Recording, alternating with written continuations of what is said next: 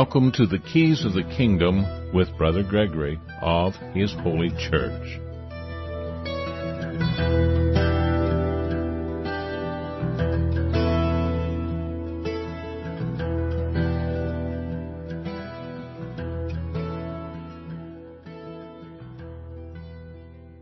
Well, welcome to Keys to the Kingdom. I'm Brother Gregory, and we're going to talk again about the Kingdom of God, and we're going to do it by looking at Exodus 16. And uh, we've done a lot. We'll do really a brief review of a little bit, uh, just to bring everybody up to speed. But uh, most of the audios are available uh, at the website preparingyou.com. And if you're a member of the network or the Living Network, uh, you should be getting those notices when they go out. That's kind of our newsletter, and so you should be on that network. I get uh, emails occasionally. People will send me private emails, uh, and I'm aware of them. I try to allow them to join the network and and make contact through the different ministers to repeat the pattern that we're going to be seeing Moses doing with the tens, hundreds, and thousands. We saw Christ doing with the tens, hundreds, and thousands.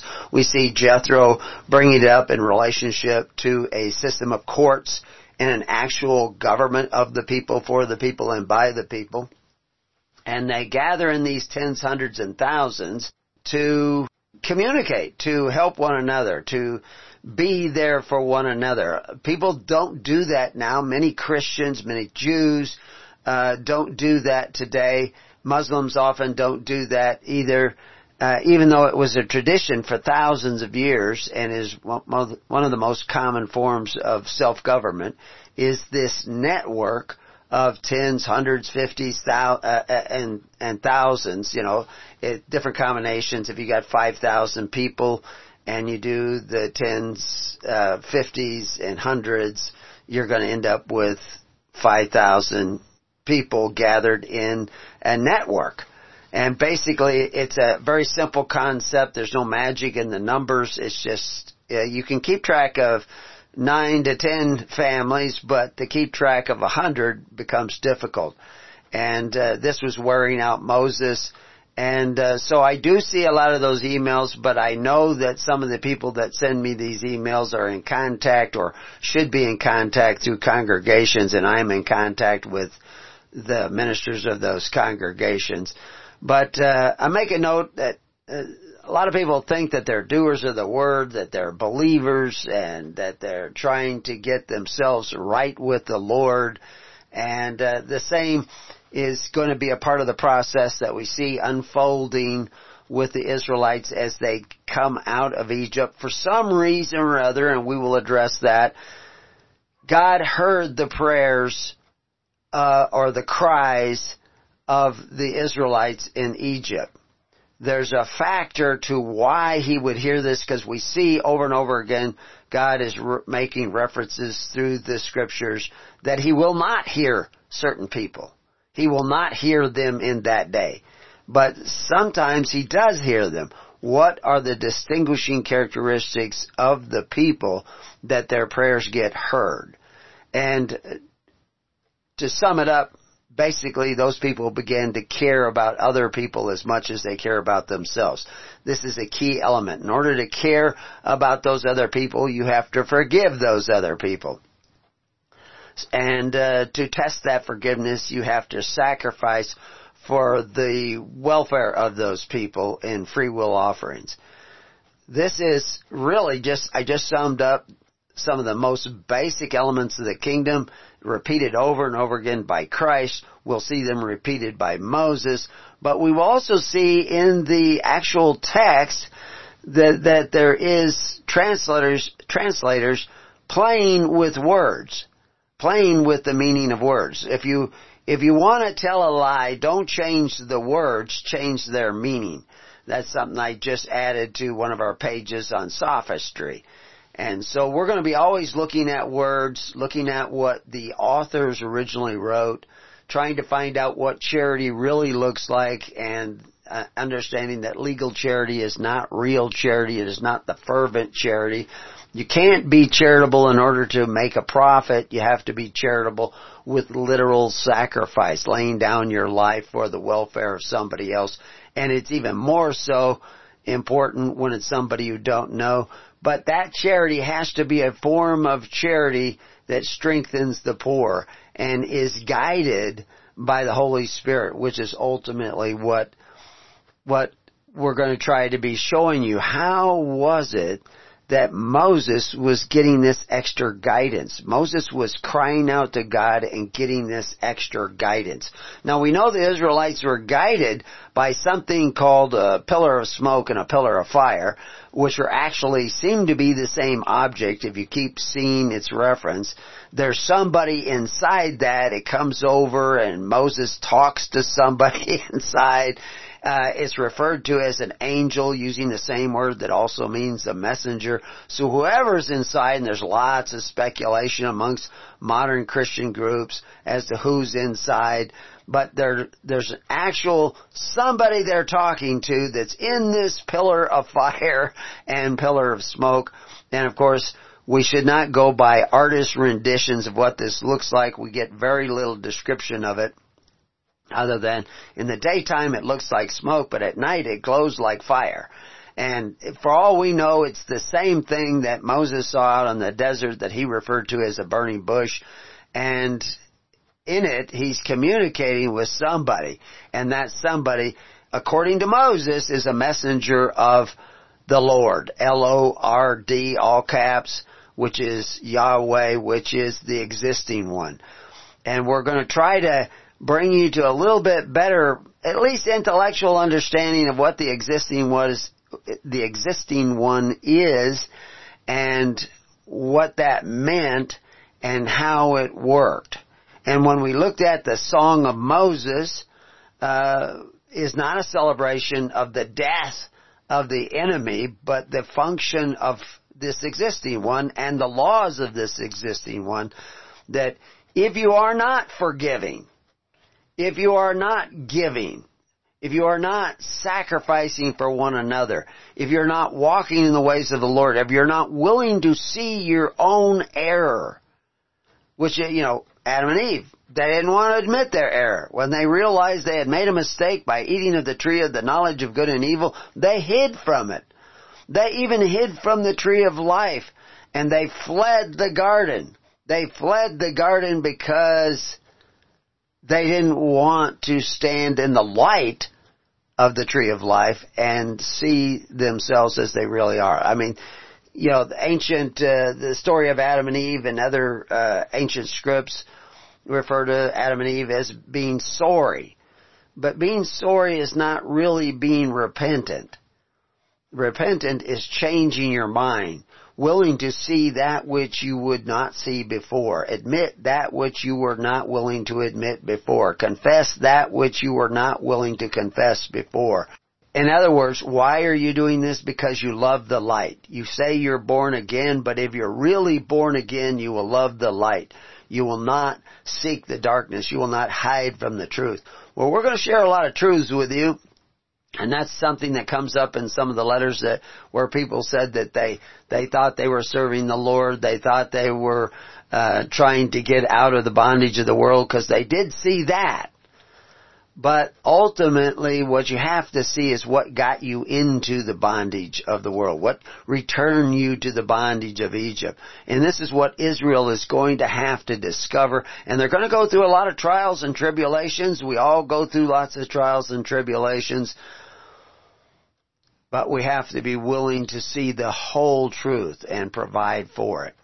That's ultimately what we have to do. So the Song of Moses is simply realizing that there is a God, there is a divine designer, that He has put laws in motions. We can see, you know, through experiments we say, well, there's something we call gravity and there's something we call thermodynamics and there's something that we call you know, uh, chemistry, and all these things oper- operate according to a pattern.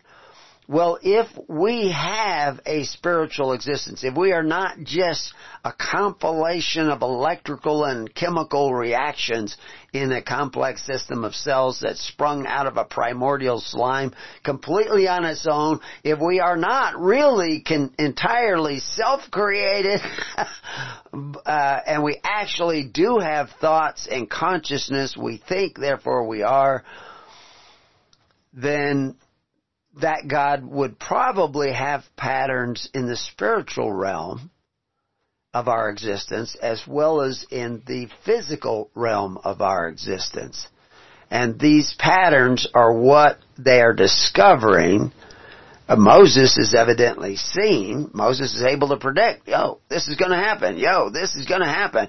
Yeah, this is what we gotta do. And he sees these things, and, and he doesn't see them all the time. He doesn't go to the tree of knowledge. He never says, it. well, I go and I, I studied this and I studied that and I knew what was gonna happen. He says he goes to God and cries to God. And God tells him. Not the tree of knowledge.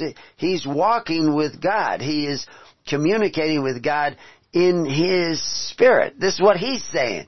And he's right a lot of the time. He makes mistakes, but he's right a lot of the time. At least according to the story. Now you can dis- disbelieve the story, but if this story is true, what are the patterns in creation that will help us see this spiritual revelation?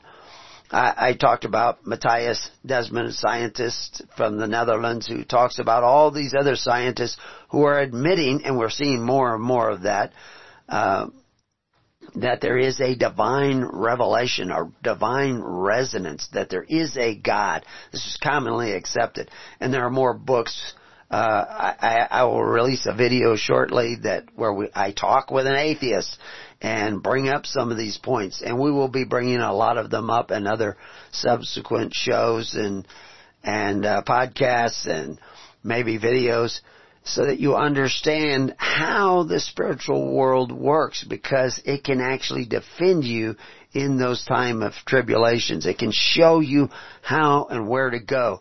You don't want to look just for some Moses to guide you. You want to look to what guided Moses.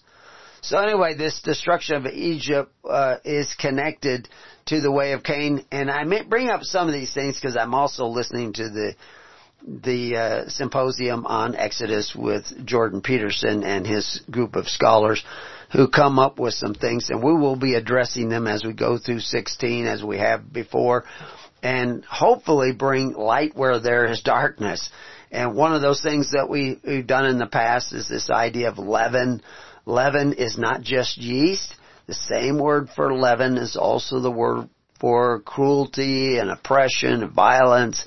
And so getting the yeast out of your house has nothing to do with getting bacteria that makes bread rise out of your ha- house. It is it is getting out the cruelty and violence and the appetite uh, for benefits at the expense of your neighbor through men who exercise authority. Getting that out of your house, getting that out of your way, getting that out of your practices, so that you will not go the way of Pharaoh and his servants. You will not be blinded by your own greed and avarice, but you will actually learn to see the light in your part of how you got into darkness, how you got into bondage, so that you can turn around and go the other way and start walking with God. But it's going to take personal reflection. One of the things they also brought up uh, in, in their symposium, Jordan and his group symposium, is that the, the problem was technology somehow that that the technology, the wheels of the chariots and everything had to be destroyed. No. Technology is is not the problem. the problem is spiritual.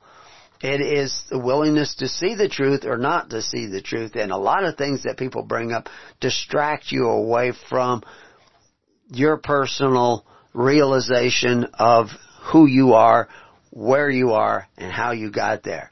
So the singing was about this universal concept of power uh, built into nature that if you go a particular way, a particular path, it will turn you in another direction. It will, it will redesign you in another image, not in the image of God.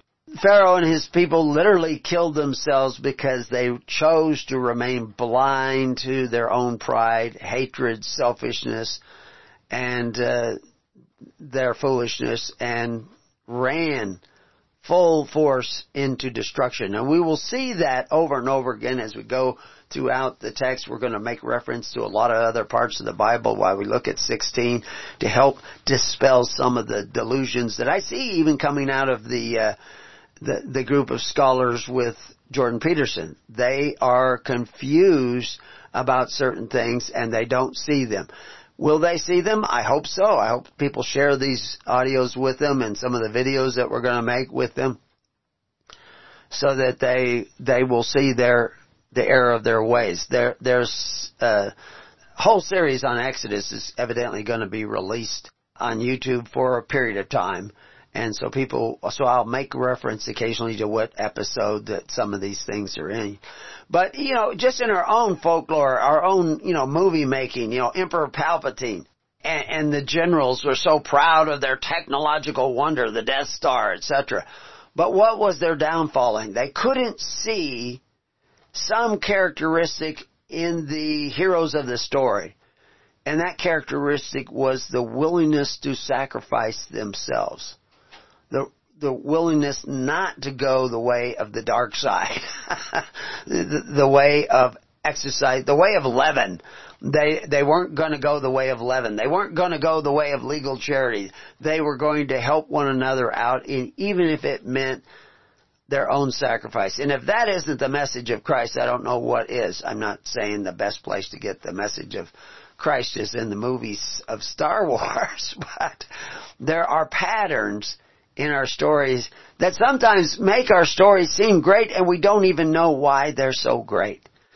Uh, but anyway, one of the overall themes, you know, about this removing of the leaven is there were ten plagues and then there are ten complainings uh, by the Israelites as they they're moving towards freedom, and then there will be ten statements which we call commandments, and we will look at that word commandment in a couple of places because we see multiple different words translated commandment, sometimes translated law, sometimes translated statutes, and they actually have meanings, and a lot of times we will place modern meanings on these different, you know, words that we're reading in the Bible that don't always correspond singularly to the words that the author chose to put down.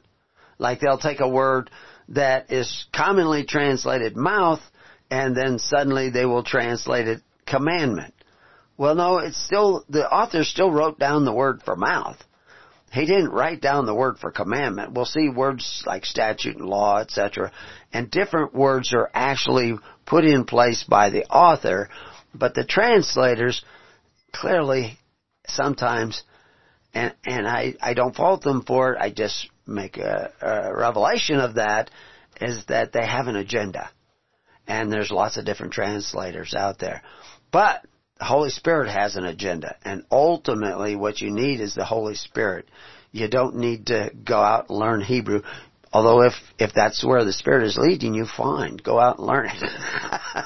but you have to realize that your teachers may not be listening to the Holy Spirit. They may be plucking their information about that language or about Scripture from the tree of knowledge again. We want it from the tree of life because the life giveth life and the letter does not. So anyway, we're going to jump right into Exodus 16 and uh, we will make a little bit of references to some of these other things as we go through it, but there's a lot to have so we've got to get started on it right away. And the first heading I have at preparing you is bread from heaven because that's the one that was in eSword. so I put that there. But I've added a lot of other headings so that we can kind of find our way through this because a lot's going on in chapter 16. And they took their journey from Elim And all the congregation of the children of Israel came unto the wilderness of Sin, which is between Elim and Sinai, on the fifteenth day of the second month after their departing out of the land of Egypt. Now this is an arduous journey. They are sometimes traveling at night. Uh, they're they're crossing Red Seas. Uh, there there's not nowhere along the road is there a McDonald's or a 7-Eleven. so they are traveling with what they've got, and uh, they're they're going in places that whole nation of people. Whether you go for the big number or the smaller number, a lot of people are traveling along this way and we're talking women and children and kids and how are they making it? How are they able to do this? In verse 2, and the whole congregation of the children of Israel murmured against Moses and Aaron in the wilderness. Now this is a, this, we'll look at this word murmur a number of times because there's actually several different words, well, several different renditions of a word for murmur and try to understand what, obviously they're complaining. This is difficult. And they're complaining for a lot of different reasons which we'll look at. But in verse 3, we see, and the children of Israel said unto them, Would to God we had died by the hand of the Lord in the land of Egypt, when we sat by the flesh pots and when we did eat bread to the full. For ye have brought us forth into the wilderness to kill this whole assembly with hunger. Now they're bringing their own animals. Now they can start butchering those animals and eating them. They might have already done that. If you follow large numbers of animals uh, out in a desert area, I can tell you this from from talking to ancient shepherds and reading all kinds of texts, There's always some animal that is not keeping up and it's falling behind. And it's probably not going to produce young. It's not probably not going to be fruitful. It's what we would call a cull and those culls are probably butchered regularly along the trail and they share with the people. But there's a lot of people. And you don't want, it, when you start butchering the young, then you know that you're not long for this world. Because without the young, there is no reproduction. There is no next generation. So they have some food, but it's not looking good. I mean, they're looking around at the mountains. They may have had a little bit more grass uh, in those areas at that time, though we don't know what the rainfall was. I, I would assume that, you know, based on, uh, geology and archaeology studies in those areas that there was more rainfall at one time. And so there might have been more grass. We know about what time of year this was, but it's hard going.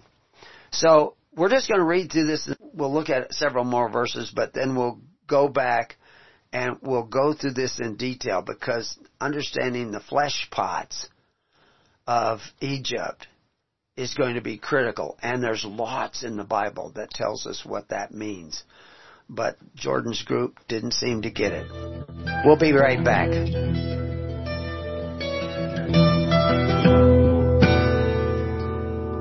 Well, welcome back. So let's let's read a little bit farther in this to try to understand this idea of of what is going on here. The people do have some meat with them. They make a reference to the flesh pots of Egypt, which is often misinterpreted evidently. I've read all kinds of commentaries, gone back and read Jewish commentaries, and uh, you know they because uh, many of the Egyptians were more vegetarians, although they did have fish because they had the Nile River, and uh, the, so they were eating fish, and they make reference to that that this was pots filled with fish, but they didn't say the fish pots; they said the flesh pots, and these are very unique terms.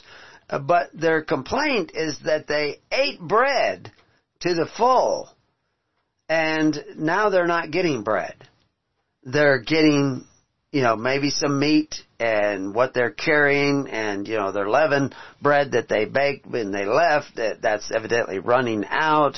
Uh, how much grain are they carrying with them? That's running out and they're looking around them, you know, as they went through the Wadi and the, and even now on the other side, on the Saudi side of the Red Sea, uh, the Gulf of Aqaba, that uh, they're saying, I don't see a lot of places we can grow grain. You know, how are we going to? You know, it, this is really an act of faith. They're looking at like, what are we get? You know, we're getting farther and farther away from where we know we could have produced food, even though there was plagues. We didn't lose all our crops. And they're back there growing right now, but we're out here and there's not much growing and whatever is growing, our sheep are eating. And this is a dangerous situation. Have we, ha, ha, are we out here that the whole assembly might die? What, what do you got planned for us, Moses? So anyway, in verse 4, then said the Lord unto Moses, Behold, I will rain bread from heaven for you. And the people shall go out and gather a certain rate every day and I may prove them whether they will walk in my law or no. So this is a test. We're seeing that this is a test and, and they're looking, they're not crying to the Lord. Moses is crying to the Lord. Moses has got, got an explanation and answer. They don't know. They're just crying. They're just upset. They're just worried. They're, they're concerned. And so, uh, the reference to the law here, unlike what we see in other places, is the word Torah, which uh, many people translate as law, but may not mean exactly law as we think of today, coming down from parliaments and and uh, you know uh, congresses and etc.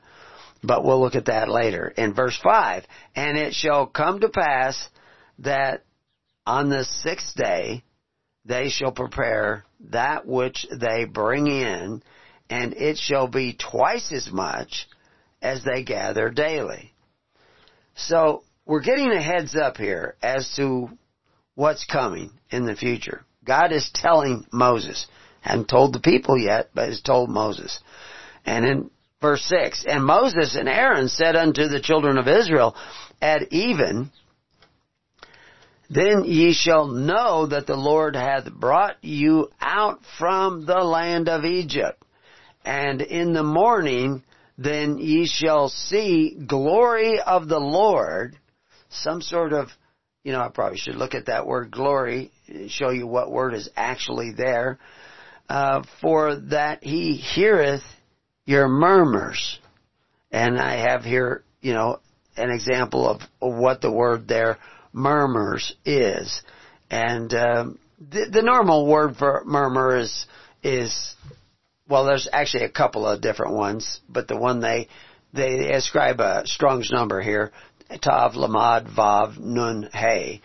Uh, it actually comes from a word uh, that means uh, that is written lamad vav nun, uh, which actually means to abide or to lodge or you know locate yourself, and it, it means more because they've added more letters.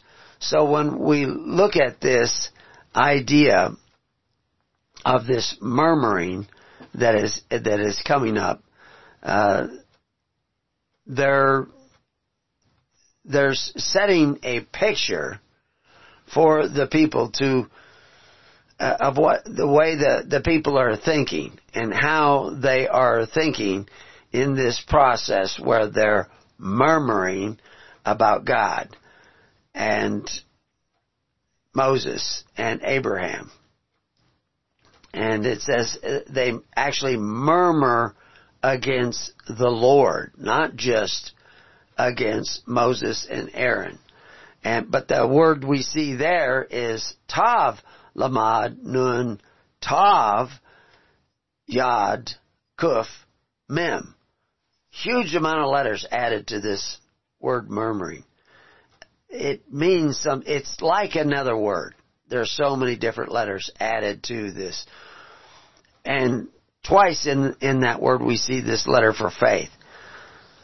So are they really saying a bunch that we say that, that he heareth your murmurings. The Lord heareth your murmurings. He heareth what is in your heart. He hears your faith or lack of it. What you believe in, and what you don't believe in. And what are we that ye murmur against us? They're murmuring against the Lord. He's saying, what are we, Moses and Aaron, that you murmur against us?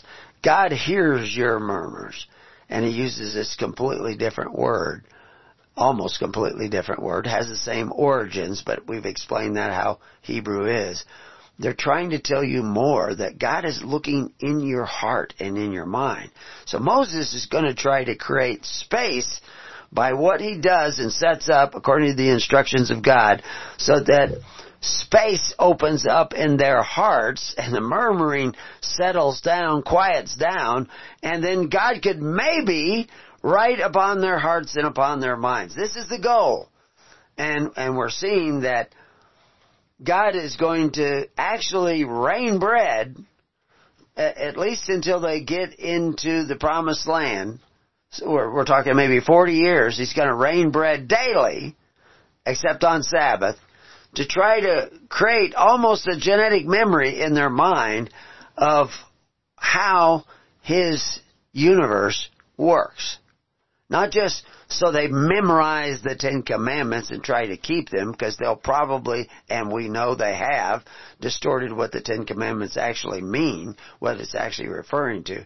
But he's gonna try to do this, so there's a period of time where they have to practice certain things to open up their hearts and minds so that they can hear the same voice that Moses is hearing and guiding Moses. So in verse 8 it says, And Moses said, This shall be when the Lord shall give you in the evening flesh to eat, and in the morning bread to the full. For that the Lord heareth your murmurs, there's that word again, which ye murmur against him. This is not out loud, this is in their hearts. He, he knows what the problem is, and he's going to try to help them remedy that with some sort of charitable contribution from God Himself uh, in the morning and in the evening. So anyway, uh, he goes on, he, he hearing their murmurs, etc., against him, and what are we? Your murmurings are not against us, but against the Lord. So he's warning them that they're, you know, it's, it's not like Fauci who says, if you argue against me, you argue against science. He's actually talking about a real God where you are murmuring against the messenger, you're actually murmuring against God. But he knows he's going to have to back this up, and he's giving them a heads up how he's going to do this. Because Moses can, knows to some degree exactly what's going to happen because he's plugged into this God and he wants the people to plug in too. And Moses spake unto Aaron, say unto the congregation of the children of Israel, come near before the Lord, for he hath heard your murmurings. He knows what's in your heart. Well, this word, come near, that's karab. Uh, it's a particular, you know, word that we see uh, uh, kuf resh biet, and it actually is translated offer many times, but it actually has to do with drawing near because your offering, which is what I was saying at the beginning, your sacrifice, your offering will draw you near the character of God. This is how He hears your prayers. Is that you actually start caring about others enough to do for others in a way that strengthens them. And so there is this word karab that uh, is meaning to draw near, but is most often translated 95 times it's translated offer, uh, 58 times it's translated near as in draw near or come near. 58 times it's translated bring. Uh, another 18 times come draw nigh. 12 times come. Approach 10 times. So we already see we far exceeded the number of times they translate this word to have this idea of drawing near than what is the common translation offer. If we look at all the other different ways in which they translate the word, approach, at hand, presented, etc. That comes to well over a hundred times. It means to draw near. The interesting thing, which we will discover as we go, is that this this word to draw near, karab, produces another Hebrew word which we see in the New Testament, and that is korban. The korban of the Pharisees, which made the word of God to none effect, comes from this word karab, to draw near. And it also appears many times in the Old Testament, and it is often translated free will offering that that's how it is translated. It is translated as free will offering.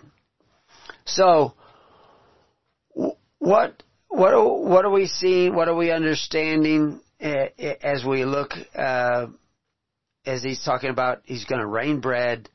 He he's he's going to give you evidence that he is the one who brought you out of Egypt. Moses is giving you evidence that he is a messenger of God because he's telling them something's going to show up in the morning and in the evening and you're going to like it. And it, it will uh, fill you up better than the flesh pots that you saw in Egypt. That you didn't just see in Egypt, but you sat by. That's an important concept because the word sat by there isn't always the same word uh, that you see everywhere for sat by. It has to do with more than that. So he he says, uh, and in the morning ye shall be filled with bread, and ye shall know that I am the Lord of God. In verse twelve, in verse thirteen, and it came to pass that at even the quails came up and covered the camp, and in the morning the dew lay round about the host, and when the dew that lay was gone up, in other words, dried up, evaporated, behold, upon the face of the wilderness, on the ground all around them, there lay small round thing, as small as the hoar frost on the ground. So it's like little tiny pieces of frost on the ground. But the moisture is dried up and this is what is left. So something has come down with the dew all over the place and they can go out and pick it up. And so in verse 15, and when the children of Israel saw it, they said unto one another, it is manna. For they wist not what it was. They didn't know what it was. So they, this is why they call it manna. And Moses said unto them, this is the bread which the Lord hath given you to eat. Now when they were in the bondage of Egypt, which is how they got into the bondage of Egypt, the Lord of Egypt, the Pharaoh, gave them bread to eat. Now, the Lord that has delivered you out of the bondage of Egypt is going to give you bread. So if you owed your allegiance and your service and your labor to the Lord of Egypt, you're now going to owe your your service and your duty to the Lord that is giving you this bread to eat. You're going from one bondage to another, but the bondage of the Lord is the liberty of God. But in order to enjoy the liberty of God, you have to do things according to the way of God. In order to do things according to the way of God, you have to see the way of God. And you can't see the way of God until you're willing to see the way you have departed from the way of God. And of course we know that the way of God will include forgiveness. You have to forgive others to be forgiven. We know that it will include sacrifice. You have to sacrifice for the life of others for you to pick up a more abundant life. So you're seeing a pattern here that we see with Jesus. And Moses is going to be teaching them the same pattern. So in this verse 16, this is the thing which the Lord hath commanded, gather of it every man according to his eating, an omer for every man. According to the number of your persons, take ye every man for them which are in his tents. So, you, you get an omer for everybody that's in your tent. Uh, so that everybody's going to get it. And the children of Israel did so and gathered some more, some less. Because, I mean, some people are old people, some be, people can't bend over as easy as other people. Uh, some people may not have sight, they can't see. They can't even see together. So you're going to have to gather for those who can't gather enough for themselves. And you're going to have to share it. And you're going to have to do this every day for the next 40 years. Do you think that that's, they'll learn something in this process? They're, they're not just, you know, they're, it's not, it's not like God is all of a sudden filling up, you know, say they had a bowl that can, could contain an omer. So, this is not direct deposit. You're, you're not gonna automatically get this. They're not gonna recharge your EBT card. God's not, God doesn't do it that way. You're gonna have to go pick it up. And you're not only gonna have to pick it up for yourself, but you're gonna have to go pick it up for everybody else. So you're gonna be busy. And you only got a little time to do this. You gotta do the, you gotta get up early in the morning. That's another thing. Everybody's gonna become an early riser. and they know that they, they, they can have something to eat, but they're gonna have to work for it. And they're getting something to eat where there really isn't anything else to eat. Now they still, still may butcher some of their older sheep and older cattle and stuff like that as they go because waste not, want not. But that isn't going to feed everybody that's there. That, but this manna from heaven is evidently going to do it. And, and when they did mete it with an omer, he that gathered much had nothing over, and he that gathered little had no lack. They gathered every man according to his eating. And Moses said, Let no man leave of it till the morning. So you have to eat it all. And so that means that you you can't store up so that, you know, for the day you want to disobey God or the day you want to sleep in. you, you, you don't want to go out and gather. I'm going to gather up twice as much today and I'm going to take tomorrow off. No, you got to gather it up, you know. God's still going to give you a day off, but we'll, we'll see that. Notwithstanding, they hearken not unto Moses. We're going to see this regularly where they they don't follow the instructions. They think they can decide for themselves what's going to work. Moses has this insight. Now, not everybody did this, but some did this. But some of them left of it until the morning, and it bred worms and stank, and Moses was wroth with them. And they gathered it every morning, every man according to his eating, and when the sun waxed hot, it melted. So they had to get, this is the morning job. Everybody's got to get up early and do this. And it came to pass that on the sixth day, they gathered twice as much bread, two omers, for one man, and all the rulers of the congregation came and told Moses. Verse 23. And he said unto them, This is that which the Lord hath said. He spoke of this. Tomorrow is the rest of the holy Sabbath the holy seventh day unto the Lord. Bake that which ye will bake today and seethe that ye will seethe and that which remaineth over lay up for you to be kept until the morning. And they laid it up till the morning. And Moses bade, and it did not stink, neither was there any worms therein. And Moses said, Eat that today, for today is the Sabbath, the seventh day, on, unto the Lord, and today ye shall not find it in the field. And there was none. There was no man in the field. Every, every week this happened? For 40 years? Wow. that, that would make me a believer, but not necessarily. Uh, and it came to pass that there went out some of the people on the seventh day for to gather and they found none. So some people went out and checked and they didn't find any. So something was causing this to appear. This is not a natural occurrence. You can call it a miracle.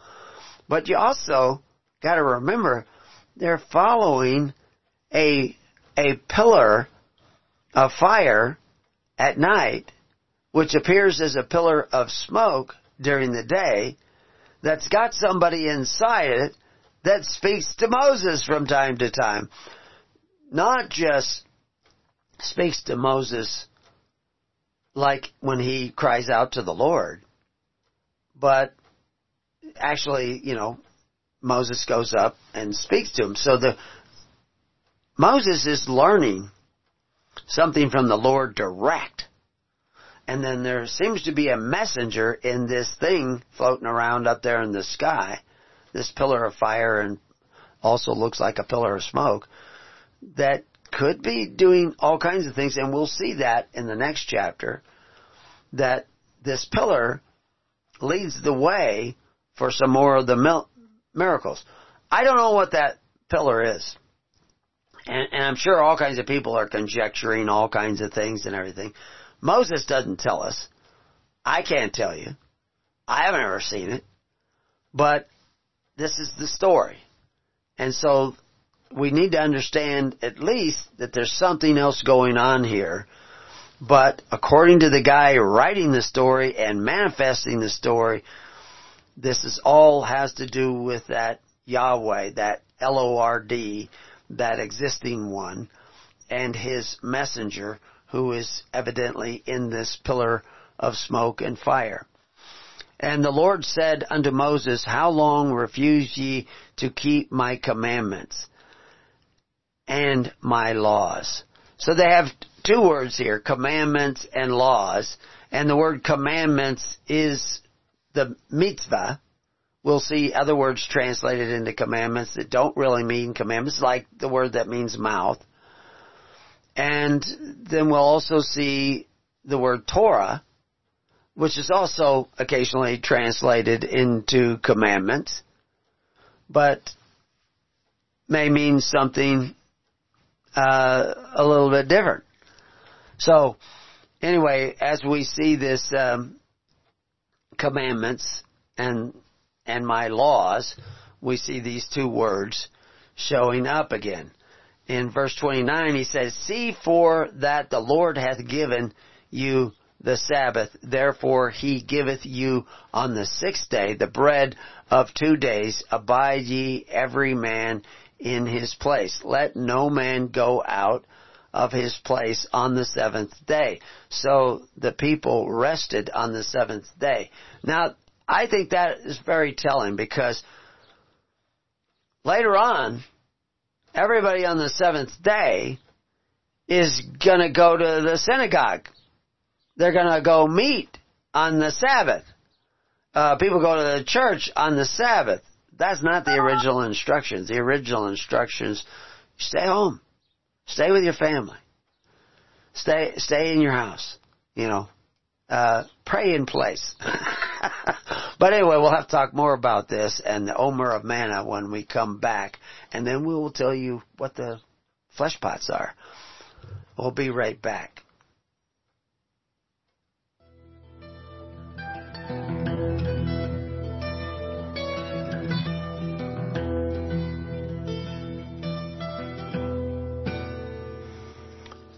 Welcome back to Keys of the Kingdom. We've got a little bit more to look at. Uh, this uh, Omer of Mammon.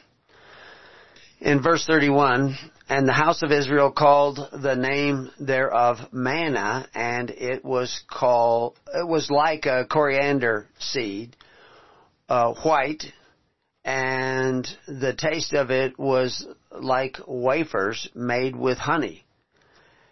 And Moses said, This is the thing which the Lord commandeth, fill an omer of it to be kept for your generations, that they may see the bread wherewith I have fed you in the wilderness when I brought you forth from the land of Egypt. Now, there's reference to the fact that uh, elsewhere that in the Ark of the Covenant, which is not yet built here, uh, the Ark of the Covenant built by Moses. There's supposedly other Arks of the Covenant that were even built before the flood, but that's another whole story. And, uh, but anyway, they put an omer of this in the Ark of the Covenant so that people would see it. So it'd be interesting that if you found an ark and it did not have that in it, then you probably found one of the other arks. But anyway, but this is what Moses is saying that to remind people, this is the bread that I gave you in the wilderness when I brought you forth from the land of Egypt, which is the land of bondage. And Moses said unto Aaron, take a pot and put an omer full of manna therein and lay it up before the Lord to be kept for your generations. As the Lord commanded Moses, so Aaron laid it up before the testimony to be kept. And the children of Israel did eat manna forty years until they came to the land inhabited.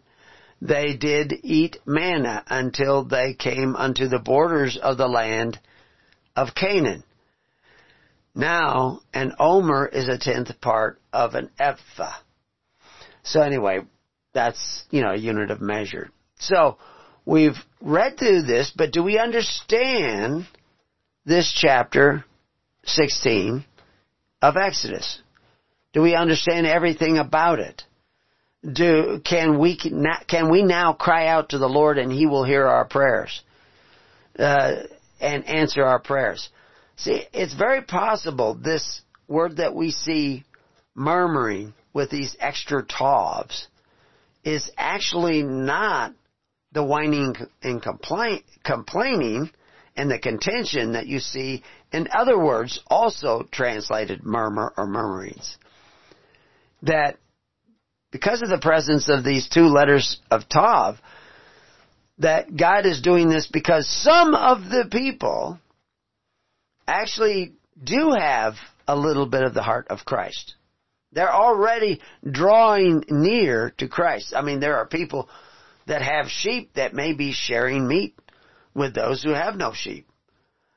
There are people maybe carrying the burdens of other people, helping, you know, the other people around about them go through this arduous journey carrying extra water so they can share with other people. There's likely such people amongst them.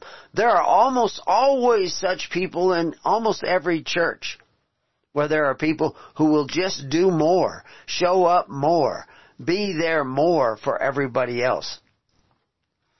And they are the children of God. The people who are just trying to, you know, be lazy and selfish. And, you know, we're going to see some of them in the stories to come, Dathan and his followers and these other people. They're causing trouble.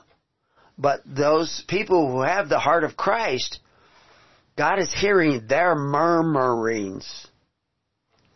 And the, the others that murmur against Moses is murmuring against God. But God hears everybody's heart. And so God has this plan to help everybody move in the way of God, which is the way of Christ, which is really the way of Moses. But we'll have to, we'll have to see that and we'll have to take a look at some of the common themes throughout the Bible. There is this consistent message in the Bible according to what we could call divine will or the divine design also called right reason or even the law of nature. And we have links there to what are basically the same argument, uh, uh, uh, articles telling you about what this thing is. And, but this common theme is, as we judge, so shall we be judged. To change that, you must forgive one another.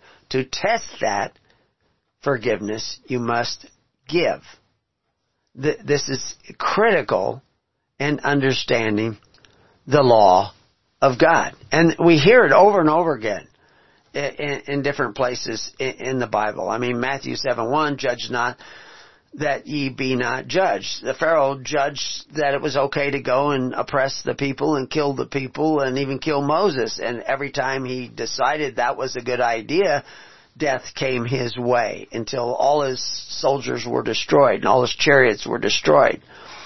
For with what judgment ye judge, ye shall be judged, and with what measure ye mete, it shall be measured to you again.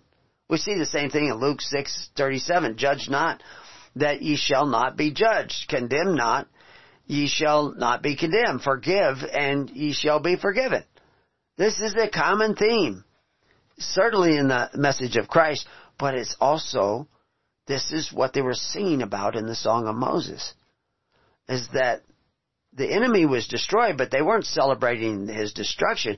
They were celebrating this law built into the universe. That if you judge, so shall you be judged. We can look at Proverbs 24:29. Say not, I will do so to him as he hath done to me. Vengeance is mine, saith the Lord. Don't we remember that? I will render to the man according to his works. According to his work. Luke 6:27, but I say unto you, which hear, Love your enemies. Do good to them which hate you. Bless them that curse you. And pray for them which despitefully use you. Okay, that's New Testament. That's supposed to be all different than the Old Testament. But in Proverbs 25, 21, we see if thine enemy be hungry, give him bread to eat. And if he be thirsty, give him water to drink. In order to do that, you have to forgive your enemy. But by forgiving your enemy, forgiveness is there for you because what you're doing is you're sacrificing your desire to judge others, to hold others in contempt. And that draws you near the Lord. And if you want to test whether or not you forgave somebody, give them a gift. give it to them anonymously. Romans 12:20 Therefore if thine eyes, uh, excuse me, therefore, if thine enemy hunger, feed him. If he thirst, give him drink. For in so doing thou shalt heap coals of fire on his head. But not to burn him, but to awaken his conscience, to give light to his right reason, which is the wisdom of God. Luke 6:37, as I said before, uh, judge not, and ye shall not be judged. Condemn not, and ye shall not be condemned. Not always so easily done. So it's something that we have to learn how to do. And that comes with practice. Covetous practices are the reverse of that. That's desiring benefits at the expense of your neighbor, not caring the fact that your neighbor may be oppressed by that desire, by your appetite for benefits. And so, that's, again, this is a common theme in the Bible. The divine law according to the God of creation, if we have eyes to see, is set in motion by His logos, God's logos, God's right reason. In a universe of cause and effect, which is the kingdom of God. See, the, in the kingdom of God, the unrighteous will feel like they are in hell. It won't be just hot coals on their head. It will just enrage them. They will flee it. The enemy will flee it. They, they won't even dare charge across the Red Sea. Moses was attempting to teach the people to care for one another without the leaven of Egypt, the cruelty and the violence and the oppression and the force of this bureaucracy of Egypt that forced the contributions of the people. And were these taskmasters, which was the welfare system based on the men who called themselves benefactors but exercised authority one over the other. Jesus repeats that warning that we are not to be that way.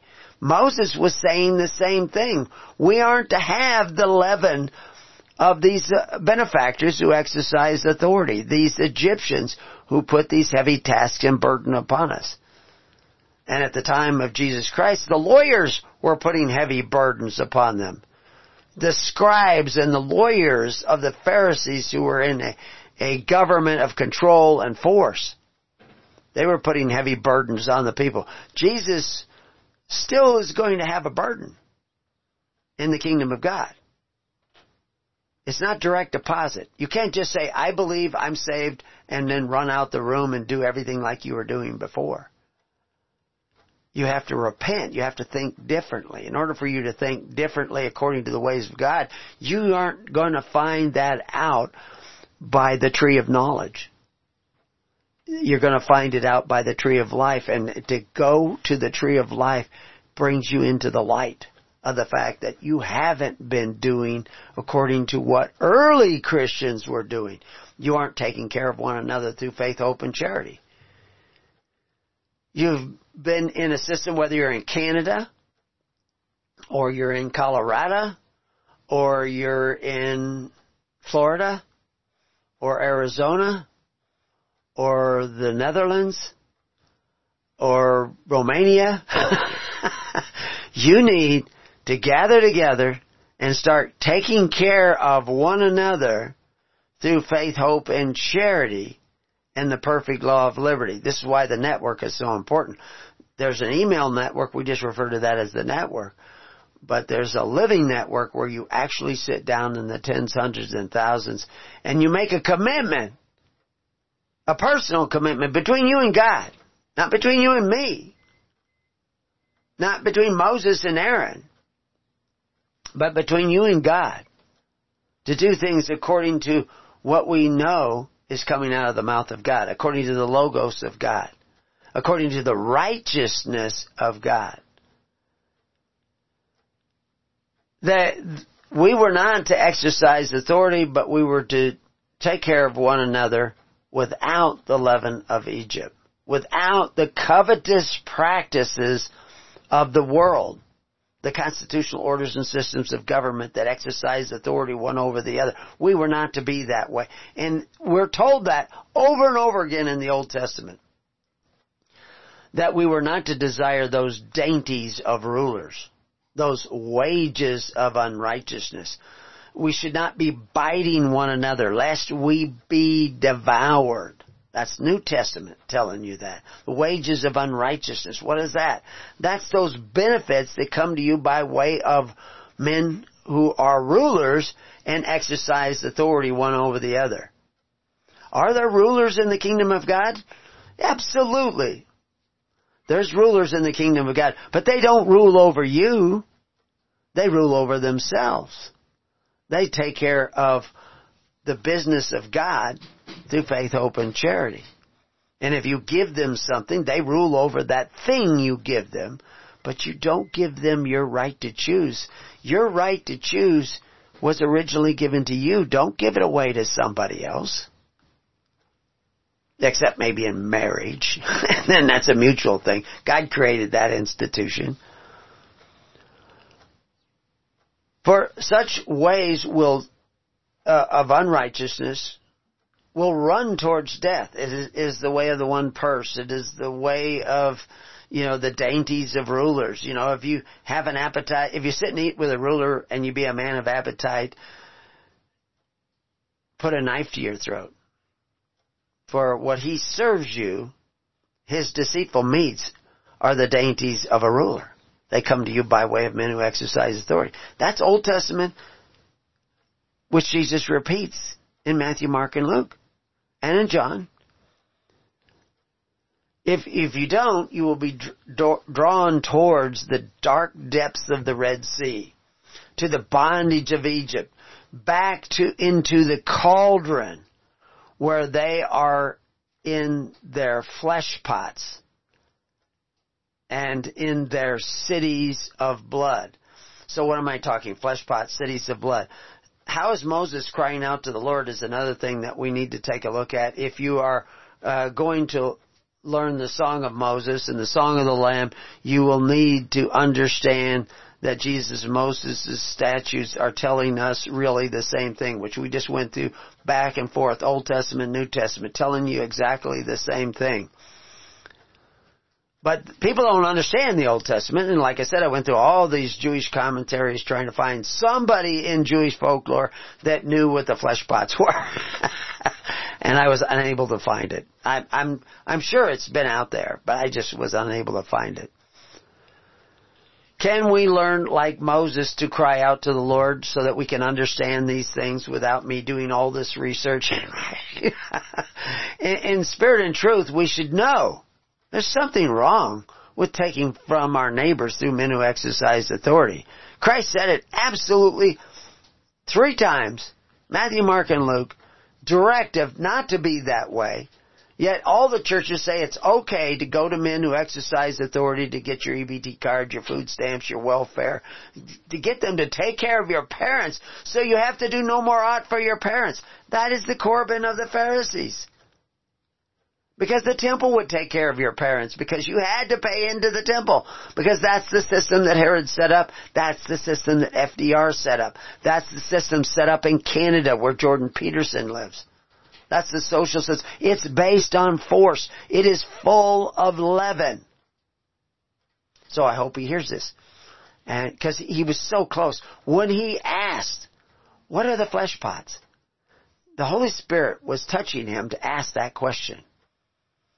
But, but Dennis Prager didn't give him the right answer. But I, I understand. Dennis Prager was probably not given the right answer. He hits kind of close later on, and we'll look at that. It gets right up to the edge of the truth. But I'm not sure. He's knocking and going in the door. But we'll see. If he hears this, maybe he will catch it and realize how far we have to go if we are willing to turn around and see the whole truth. So he cried out in a way that caught the ear of God. This is what Moses did. He caught the ear of God, and we talked a little bit about the murmurings. So much faith in that word murmurings. and, uh, cough and mem and yod. I think that means something different than they're writing down there. It, it they added those letters for a reason. The author added those letters for a reason. The Masoretic people put the letters still in there, but they didn't tell you the meaning. I couldn't find them explaining the meaning of how you get God to hear your voice. You don't do it with chants and music and singing songs and building buildings. It has to do with where your heart is at. Do you really have the heart of Christ? Have you neglected your children so they've made a mess of their life? Have you uh, neglected to speak the truth when you should have? Uh, what can you do to bring the power of that logos back into your family? It's, it's something we have to struggle with individually every day to find this law of nature, this divine will and have it written upon our hearts and our minds so that we know where to go without looking for a Moses somewhere to lead us. So anyway, Jordan Peterson asked that uh, and it was in episode seven. I've got it here in the notes. He asked, uh, "What are the flesh pots of Exodus 16:3?" But nobody seemed to give him the right answer. It, it's really very should be very clear. Flesh pots are the same two words, basar and and seer, uh, describing what we see later in Ezekiel as the cities of blood. And, and the cauldrons of flesh. The, they're the flesh pots. You know, in Ezekiel 11, we can read it right here. What's say? It is not near, not near. Let us build houses. What's not near? They're not being drawn near to God. so let's build houses. This city is the cauldron. And we be the flesh. They're setting up a system of one purse, which you can read about in Proverbs. Look, just look up one purse at preparing you, or look it up in, in your own concordances. Um, Ezekiel 11:7. Therefore, thus saith the Lord God, your slain whom ye have laid in the midst of it, that city, they are the flesh, and the city is the cauldron. But I will bring you forth out of the midst of it. Later on in verse 11, this city shall not be your cauldron, neither shall ye be the flesh in the midst thereof. I will judge you in the borders of Israel but you're not in the borders of Israel. And neither is Israel in the borders of Israel. Because they, they are a city of blood. They are doing the same thing that they did in Egypt. They're all back in the bondage of Egypt, eating at the flesh pot. That's where they get their benefits. I, I did a program where I mentioned Netanyahu. He doesn't even know, but he came close himself. Close is not good enough. Close is halfway across the Red Sea. so he's got to get closer. But he reduced the social welfare. He, he reduced the leaven, the burden of taxation on the people of Israel. And they prospered just by getting a little bit closer. But he's still only halfway across the Red Sea. He's got to, that Israel and, and really the people have to recognize, and this is why you need this network. You need to create this network. And that's what's interesting. Jordan Peterson is seeing the importance of the network. But if it doesn't learn this message of how to take care of one another through faith, hope, and charity, how, how to see the repugnancy of legal charity, how, how to see that any appetite for that will destroy you and destroy your people. And we will also see these words again in Micah which is bringing the people into bondage again in uh, social and political systems where the people have the one purse. There's a link there on the page to the article on one purse, which is in Proverbs, warned about in Proverbs, where there is a collective which runs towards death. See, that's why Egypt ran towards death in the Red Sea. Because they had been running for towards death for years in their flesh pots, in their cities of blood. And we're going to see how that even plays out in the, the Amalekites. Amalek, what does that mean? Amalek. Liquor of blood. uh, the book of Balaam uh, talks about the Amalek. But anyway, so what does it say in uh, Micah 3 3? Uh, who also eat the flesh of my people and flay their skins from off them and they break their bones and chop them in pieces as for the pot and as flesh within the cauldron. So Micah is making references to the same idea of the flesh pots, the flesh cauldrons. Are they really eating people? If you're eating the benefits that are provided by men who exercise authority one over the other, you're taking a bite out of your neighbor. You're not loving your neighbor. You're taking a bite out of your neighbor. This is what legal charity does. This is why so many, even modern prophets, tell you that legal charity will destroy your society. It will absolutely destroy your society. So the flesh pots are are a reference to these cauldrons, these cities of blood spoken of in Isaiah and Jeremiah and Lamentations, Ezekiel, Proverbs, Hosea, Nahum, Habakkuk. We, we can just go down the list. Isaiah 59:1 Behold the Lord's hand is not shortened that it cannot save neither his ears heavy that it cannot hear but your iniquities have separated between you and your God. It didn't draw you near God. It separates you from God, your iniquities. What are your iniquities? Covetous practices. That is the iniquities. And your sins have hid his face from you. So you you create your churches, you create your religions, you create the emotion where you want to believe you see God, but you know you don't see God by your works.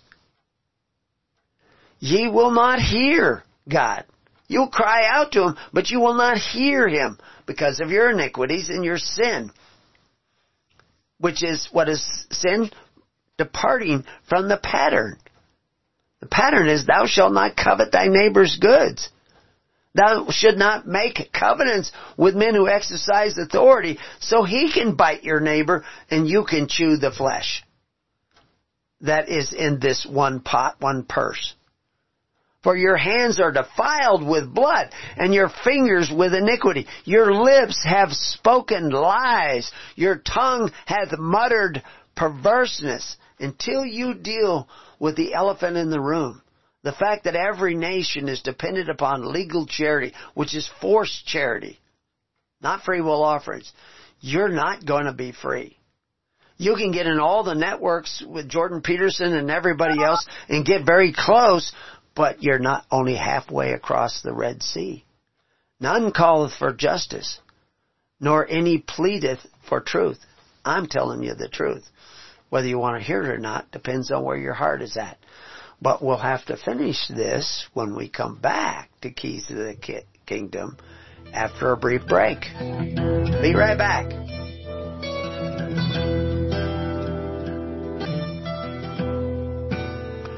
Well, welcome back. So I've I've found so many places, but there are so many more that I can say the same theme continues throughout the Old and New Testament that modern scholars and theologians and authors and students of the Bible seem to just completely miss. they, they don't realize, they can't see it. They walk right up to it. And they don't quite see it. Uh, it's staring them right in the face. And Moses was telling them, and Isaiah was telling them, we were reading Isaiah 59, uh, verse 4, we started, none calleth for justice. Well, everybody's crying for justice, but not real justice what they call social justice, which is not real. they don't they wouldn't know justice justice if it ran up and bit them on the luteum maximus. they would not understand it. Uh, because they're so, uh, because they're delusional. They don't even know what a woman is. They don't know what a man is. They're, confused about all kinds of things. They're blind leading the blind. So yeah, they don't call for real justice, nor any pleadeth for real truth. Their truth, yes, but not real truth. They trust in vanities, but vanity is not truth. Pride is not truth. They speak lies all the time. Now, they may not know their lies, but they don't know their lies because they don't want to know the truth. They conceive mischief and bring forth iniquity. That's what FDR did. That's what LBJ did. He didn't care about the black community. He wanted to target the black community with his great society because he knew he'd make them slaves in Egypt again. Subject to their whims and wants. In verse 5, it's very fascinating. They hatch cockatrice eggs what the heck is cockatrice eggs? you know, I mean, it's really, it's fascinating. This cockatrice, it's, it's the point at which a terrible danger first becomes apparent, supposedly. The, the cockatrice is this, this hideous, hideous mythical hybrid monster. Uh, figuratively, is the expression of, of, of, this cockatrice eggs is used to refer to a point at which a terrible threat or danger first becomes apparent. Right? What's a terrible threat or danger going to do when it first becomes apparent? It's going to create fear. This is why Jesus and Moses are constantly saying, fear not. Don't fall for the cockatrice eggs. Another word for cockatrice eggs, false flags. you know, uh, the, the back when they were after uh, 9/11 and you know the, the two towers fell down and all this stuff. Uh, the people running for office, they, they did people put collages together. Uh, they mention terrorism, terrorists, terrorism, terrorist acts, terrorist, terrorist this, this, you know, like 30 times in one speech. That's cockatrice eggs. Fear not. Uh, and they weave spiders' webs. He that eateth the eggs dieth. If you fall for the cockatrice eggs, the false flags, the false scenarios, the, the lies, you're gonna die. That, cause that's why they do it, to kill you. They want you to die. And that which is crushed breaketh out into a viper. You will become the source of the poison. If you fall for their false flags and false information that we've talked about for the last two, three years in great detail, been talking about it for decades in even greater detail. But these are specifics. Uh, their webs shall not become garments. So they're weaving spider webs, but they're not making you garments. They're capturing you. What should have been for your welfare, like David says, and Paul quotes David, what should have been for your welfare becomes a snare and a trap because they weave spider webs. This is what LBJ was doing. This is what FDR was doing. This is what the guys were doing when, you know, we talk about the guys who started the Federal Reserve uh, what I mean, what their philosophy was. I mean, I went and read their notes are on the internet. You can go read their daily handwritten notes. I went through just pages and pages of reading these things to get a feel for the guy. You know, one of the major guys. We have a article up on him. Uh, their feet run to evil. Where else do we see that run to evil? In Proverbs the way of the one purse. They're, they run to evil. Their garments neither shall they cover themselves with their works. Their works are works of iniquity. They, and the act of violence in their hands. That's the leaven. They for, they moved America that depended almost entirely upon free will offerings. I actually heard Rand Paul quoting Davy Crockett. We have an article, look up Davy Crockett on the internet, uh, uh, at Preparing You, and, and hear his story of, of dealing with this idea of legal charity. It, it runs to evil. And they make haste to shed blood to take from others. Oh, they're only going to take from the rich. But the rich, they got lawyers and accountants. They're going to take from you. They're going to take from their neighbor. They don't love their neighbor. Oh, they say they love their neighbor. Like that guy in Dr. Zhivago with the little wire rimmed glasses and pushing communism and that we have to have this communism. It will save us and take care of all the needy and the poor because I am such a loving person. He ended up being this mass murderer shot down like a dirty dog that he had become. Why? He's full of yeast. He's full of violence. He's full of wantonness. He's not full of the love of God, the love of one another. Their thoughts are the thoughts of iniquity, wasting and destruction are in their paths. The way of peace they know not. What is the way of peace? Faith, hope, and charity and there is no judgment in their goings. They have made them crooked paths. Whoever goeth therein shall not know peace. You will not know freedom either because your way is not the way of liberty. It's not the perfect law of liberty. Therefore is judgment far from us. Neither does justice overtake us. We wait for light, but behold obscurity for brightness, but we walk in darkness.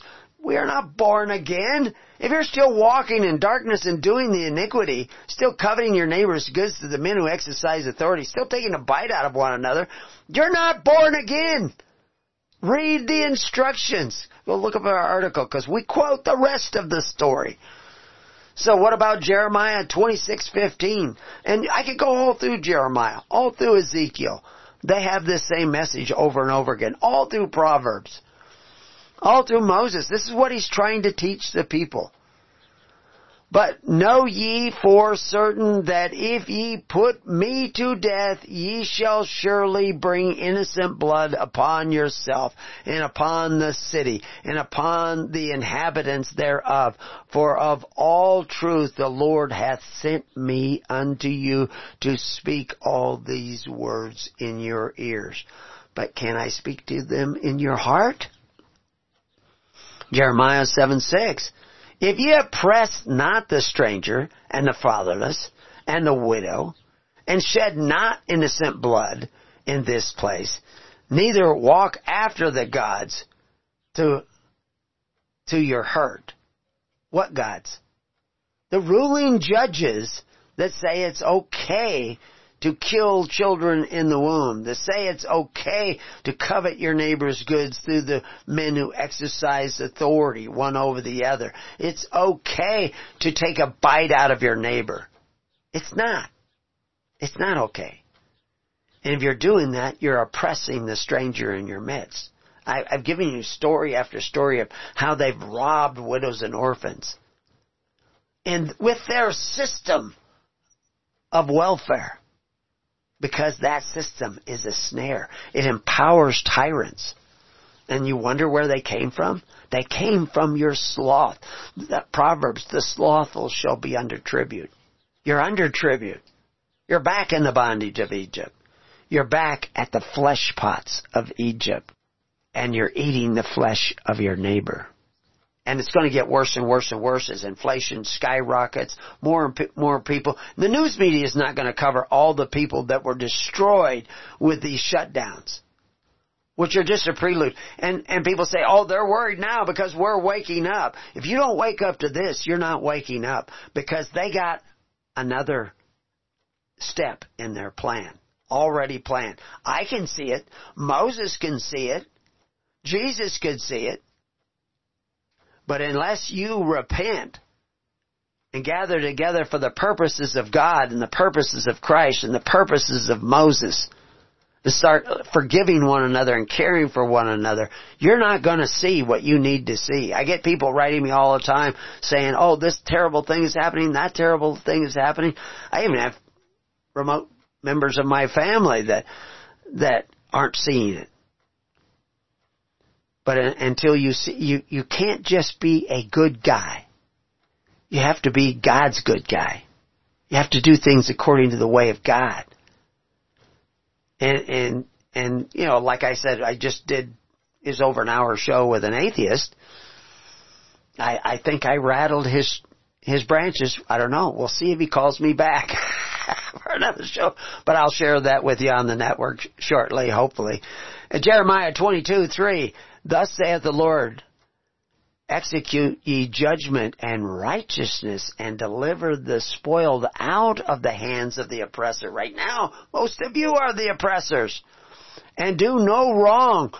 Do no violence to the stranger, the fatherless, nor the widow, neither shed innocent blood in this place. How many people are dying in the Ukraine that were innocent while we turn it into a war zone absolutely avoidable, absolutely preventable. But you have elected the beast to be your rulers. And, and you, you cry, peace and justice, save the Ukrainians. You're destroying the Ukraine. Millions of them have left and will never ever go back according to what they say. Because you did not do what you should have done to begin with. Which actually has to do with the sacrifice of the red heifer, which we will eventually get to. Jeremiah 22:17, but thine eyes and thy heart are not but for thy covetousness and for to shed innocent blood and for oppression and for violence to do it because your houses are full of the leaven of Egypt and you all sit by the flesh pots of Egypt, grinding the bones of your neighbor. The problems that people could not solve during COVID and the shutdowns, they cried out for justice. but they had no means. If they had been doing what we've been talking about for 30, 40 years, they would have had the means. And you need the means now. You need to repent now. You need to come together now for the purposes of Christ. Why he said to come together. Why Moses said to come together. They're already talking about the congregations of the children of Israel. You need to be the congregations of the children of God. So I'm just going to keep going down through some of these quotes uh, I like I said, I just gleaned some of them yesterday, trying to get ready. I was really busy the first part of this week. I just worked myself into exhaustion, and could not get ready to prepare for this program. I'm trying to always get ahead, but it's it's it's like running up a sandy hill. You take two steps and slide back one. But uh, but if everybody would come together and start doing what God said all along you wouldn't be wearing me out and they wouldn't have been wearing Moses out and we will see how they took the burden off of Moses. And they did it through a network. They were already organizing before they even left Egypt. But they were putting another burden on Moses. You know, like, how, do we fix this, Moses? How do we fix this, Moses? What do we do about this, Moses? You need to talk to God. And God will show you how to fix it. I, I cannot micromanage everybody, and neither can the ministers that are in the congregations already. The people, the kingdom of God is elder driven because it's driven by the spirit of the elders, and we'll see that. We'll see references to elders. What is was he talking about? Elders. That's the heads of families and heads of heads and heads of families. But anyway, Lamentations 4:13 for the sin of her prophets and the iniquities of her priests that have shed the blood of the just in the midst of her they have wandered as blind men in the streets. They have polluted themselves with blood so that men could not touch their garments. They cried unto them depart ye it is unclean. Depart, depart, touch not. When they fled away and wandered, they said among the heathen, they shall no more sojourn there. The anger of the Lord hath divided them. We will no more regard them. They respected not the persons of the priests. They favored not the elders. Okay, what is this with the priests? The iniquity of the priests who shed blood. Your priests are the bureaucracy that runs your social welfare system. Not only those who hand out, but those who collect. Because they collect with blood and violence and oppression. They are your, your taskmasters, your legislatures, uh, because you're really not, what you receive in benefits is not coming from your, what you were taxed, what you were forced to contribute. It's borrowed against the future of your children. You're at the point where you're not only merchandise back in the bondage of Egypt, but your covetous practices are cursing your children as they raise the debt ceiling and raise it and raise it and raise it. There is no going back now. There is only repentance, changing the way you think, changing the way you live. You still have to pay your tally of bricks, but you need to glean in the field at night for your straw. And you need to glean in the, what do you want your straw for? To help take care of the needy of your society. And you need to come together with other people who are seeing this and trying to go the other way. And you need to help us look for other people who will are and are willing to see this. In chapter 5, uh, verse 2, our inheritance is turned to strangers, our house to aliens. We are orphans and the fatherless, our mothers as widows. Because we do no more for our parents. We have drunken our water for money. Our wood is sold unto us. Our necks under uh, persecution. We labor, have no rest. We have given the hand of, to the Egyptians and to the Assyrians to be satisfied with bread. Our fathers have sinned and are not. And we have borne their iniquities. And, and you, your fathers have eaten sour grapes and turned your teeth on edge. All the same thing. You borrowed against the future. And you, you which is, shows you are not keeping the Sabbath. You didn't collect what you were going to need for the Sabbath. You borrowed against next week to, so that you could have free food today. This is the theme of the Bible from end to end. And all, the, and what stops people, I won't mention any names here, to come right up to the edge, come right up close and say it. But they don't quite step through the door. They don't cross over to the other side and look back and say, oh, because they're not willing to say, oh, I've been wrong for decades. I've been wrong my whole life. This is wrong. I mean, we're seeing the evidence of it It's so extreme now. You know, like Dennis Prager. I, I, I eventually have somewhere in my notes where I say that he got right up to the edge. I've seen uh, people like Anomaly and people like uh, Jordan Peterson seeing little bits and pieces, seeing the breadcrumbs of the kingdom, and, and you know, like looking for the hoarfrost, looking for the manna they're picking it up, but they haven't filled the Omer yet. they have to keep looking. Keep looking. Ezekiel 7:23 Make a chain for the land is full of bloody crimes. The city is full of violence. Full of leaven. It's full of leaven. Full of bloody crimes. Biting one another. Taking from one another the, the murder and mayhem that Jordan Peterson always talks about in communism, it begins in socialism. And it begins in democratic socialism the worst. Because we all take part in desiring free schools, free education. Now he's doing stuff, he's trying to create it so that you can have a college education for a very low, low, low, low, low price. You don't have to take out student loans. He's, he's doing a lot of things to go back in the other direction, but you gotta go all the way. Because the, the water's coming back into the Red Sea. and, and you won't even get to, because I'm just getting you down to the shores of the Red Sea. but what you really need in order to get you across is you need the fire of God between you and evil. But you need the light of God between you and all the evil. You can't dabble in it. You can't do it a little bit. You gotta go all the way. That's why you need a living network. It's so important that you do it.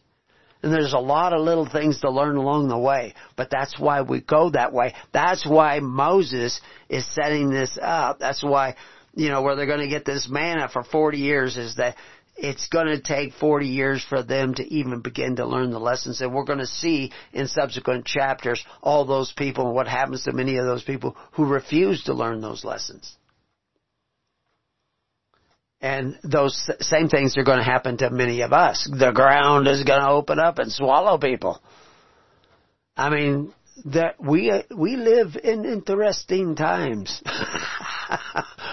Wherefore I will bring the worst of the heathen, and they shall possess their houses. I will also make the pomp of the strong cease, and their holy places shall be defiled. Okay, Ezekiel, remarkable. Ezekiel was a prophet of prophets. He saw things in the future. And he talks about it. It's not just all the things that he sees because history repeats itself, repeats itself as well. But he saw details that were astounding. Yes, heathens, the worst of the heathens, shall possess your houses. Done deal. But in many cases, they will actually occupy them and defile them. Destruction cometh, and they shall seek peace, and there shall be none. Mischief shall come upon mischief. You know, China, I always thought it was interesting that when it was doing its incursions in the South Pacific, threatening Australia and, and some of the other countries there, one of the first places they went to was what a place called Mischief Island, and they were being mischievous on Mischief Island. Now they're moving over to Taiwan and sending their balloons and what have you over America, and uh, and uh, aliens. There's so much talk of aliens now, and here we just saw that in, in uh, some of the verses I just read. This, but destruction does come, but it comes because we have turned a blind eye to our own iniquity. Mischief shall come upon mischief, and rumor shall be upon rumor. Then shall they seek a vision of the prophet, but the law shall perish from the priests and the counsel of the ancients. Ezekiel 9 9. Then said he unto me, the iniquity of the house of Israel, and we should be the house of Israel. All of us. It's not a bloodline. It's supposed to be the people of faith. You say you're of the faith, then you should be of the house of faith, which is the house of Israel. But iniquity of the house of Israel and Judah, exceeding great and the land is full of blood, and the city full of perverseness. For they say, The Lord hath forsaken the earth, and the Lord seeth not. No, it isn't the Lord that has forsaken, as we have forsaken the Lord. Abortion by the millions is a symptom of the problem. Uh, the, this uh, dysphoria about all kinds of things, uh, your own truth and, you know, what's a man, what's a woman. These are just symptoms. They're not the problem. You can't, you can't cure by curing the symptom. You have to cure the disease, and the disease is that elephant in the room. Our dependence upon legal charity. Our dependence upon coveting our neighbor's goods. And our need to make covenants with men who promise us liberty, but deliver us into bondage, which we'll get to probably in the afternoon show. But Ezekiel 16:38, and I will judge thee as women that break wedlock and shed blood are judged. I will give thee blood in fury and jealousy, and I will also give thee in their hands, and they shall throw down thine eminent places, and shall break down thy high places, and shall strip thee also of thy clothes, and shall take thy fair jewels, and leave thee naked and bare. The Holocausts of World War II and Germany and in Russia and in Europe and in Japan, Nagasaki and Hiroshima. All this, all this is nothing compared to what we will face in the future. But if you repent, if you see your part in these covenants, if you give up your religion for the pure religion of God, you may be able to turn around and go the other way. You, you may be able to flee the bloody city before it is absolutely destroyed. And I'm not telling people to, you know, get in your car, drive out, and everybody flee the city. I'm not telling you. I'm talking about this, the nature of these flesh pots, this cauldron of flesh, these bloody cities that lick the blood of the people.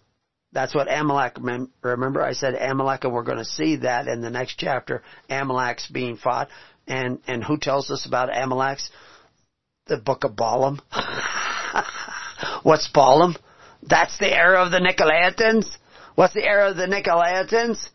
It's the covetous practices of FDR and LBJ and and uh, Trudeau and all these governments and even Netanyahu. He still has that system in place. They're still dependent upon it. They just backpedaled a little bit. Even Sweden, it was absolutely destroying Sweden early on because they were going this socialist way. They backpedaled and it saved them from absolute destruction.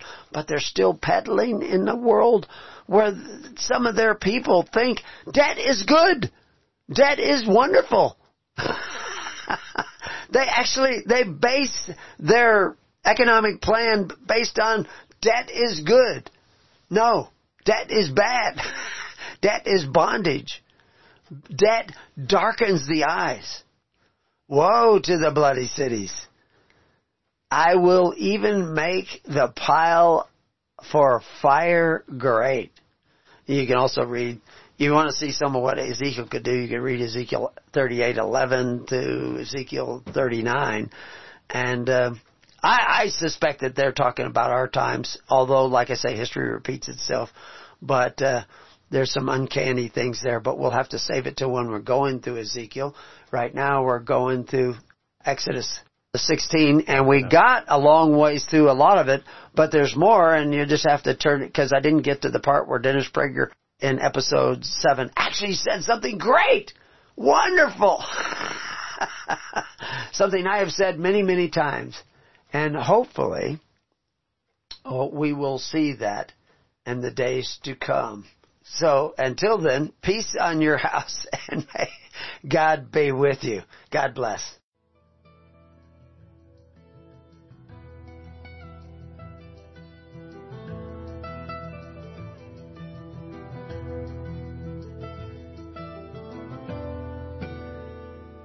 You have been listening to The Keys of the Kingdom with Brother Gregory of His Holy Church. For more information on the educational ministry provided by His Holy Church and Brother Gregory, including services, counseling, lectures, books, and other audio materials, please write to His Church at Summer Lake, Box 10, Summer Lake, Oregon 97640. You can also find us on the web at www.hisholychurch.net.